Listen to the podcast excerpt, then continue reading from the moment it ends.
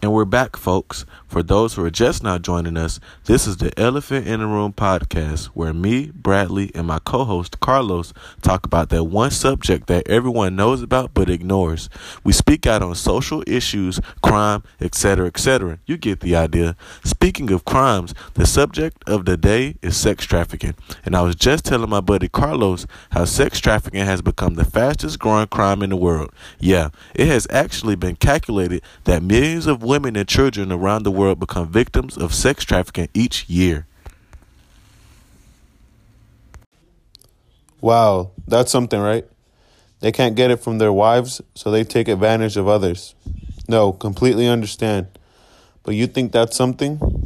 Well, listen to this one. Compared to Georgia's Lottery Corporation, who brings in only $1 billion, and yeah, $1 billion is a lot of money, my friend but sex trafficking alone brings in a whopping $32 billion a year. I can become a new person and live in space with that kind of money. Really? $32 billion. Now that's something that would keep you up at night. You heard it here first, folks. Well, unless you've seen it somewhere else online, then that's different. But what I'm trying to say is sex trafficking is growing bigger and faster by the child. oh man, I almost lost it there. This is just one of those subjects that hit home, not because I know a victim or I was one, but I have two children of my own and I go crazy if something were to happen to them. Now, let's get back on topic. Carlos and I like to give our listeners a chance to share their opinions on our show sometimes. It lets us know that we aren't the only ones who care about topics like this. We actually have two people already lined up, so we can close out after that. Sounds like a plan to me, bro. Okay, so we actually have to get consent from this person to make sure it's okay if we place them on speaker, but we always keep our speakers anonymous for safety and privacy purposes. Okay, she's giving us to go for the call and she's allowing speaker. Hi, you are now speaking with Sir Bradley of the Elephant in the Room podcast. Please tell the world what's on your mind. Hey guys, I'm new to the show. My brother listens to you guys all the time, and he told me to give you guys a listen, so here I am. Well, we appreciate you and your brother's support. I mean, someone has to talk about it, right? Or are we just going to continue to sweep it under the rug? Exactly, but I only wanted to come on and give some advice to any other young ladies who might be listening to your podcast. First, I just want to say I feel like you guys have a very good platform and you're doing all the right things with it. So, on behalf of all the women on earth, thank you.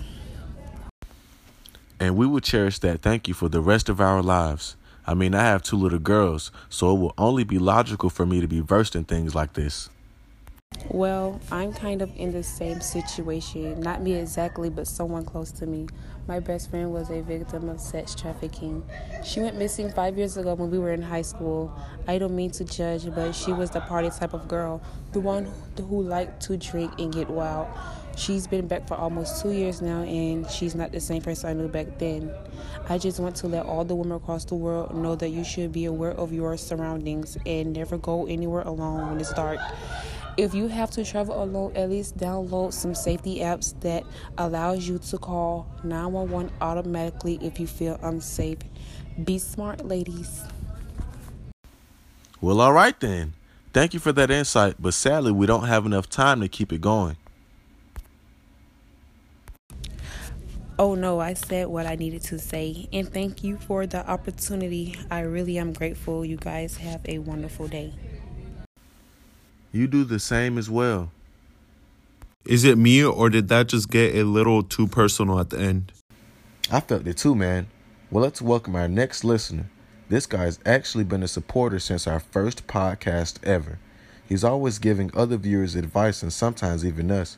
His name's Kamarly, and he has been loyal since day one. Kamarly, say what's up to the people. What's up, guys? How's everybody feeling today? Oh, we're good over here. Thanks for asking. So, what's on your mind about our subject of the day? Actually, I'm glad you asked that because listen to this. I've been listening to you guys for a while now, and we have to talk about some messed up stuff that people do. But I think this one takes the cake. How could human beings do such things to other people, especially to kids? Yeah, we know what you mean, man. This world has become a sick place to live in, let alone raise your own children. No one wants to have to worry about anything like that. Right? Which brings me to my next point. This road may be getting a little bumpy, guys, so fasten your seatbelt and ride along.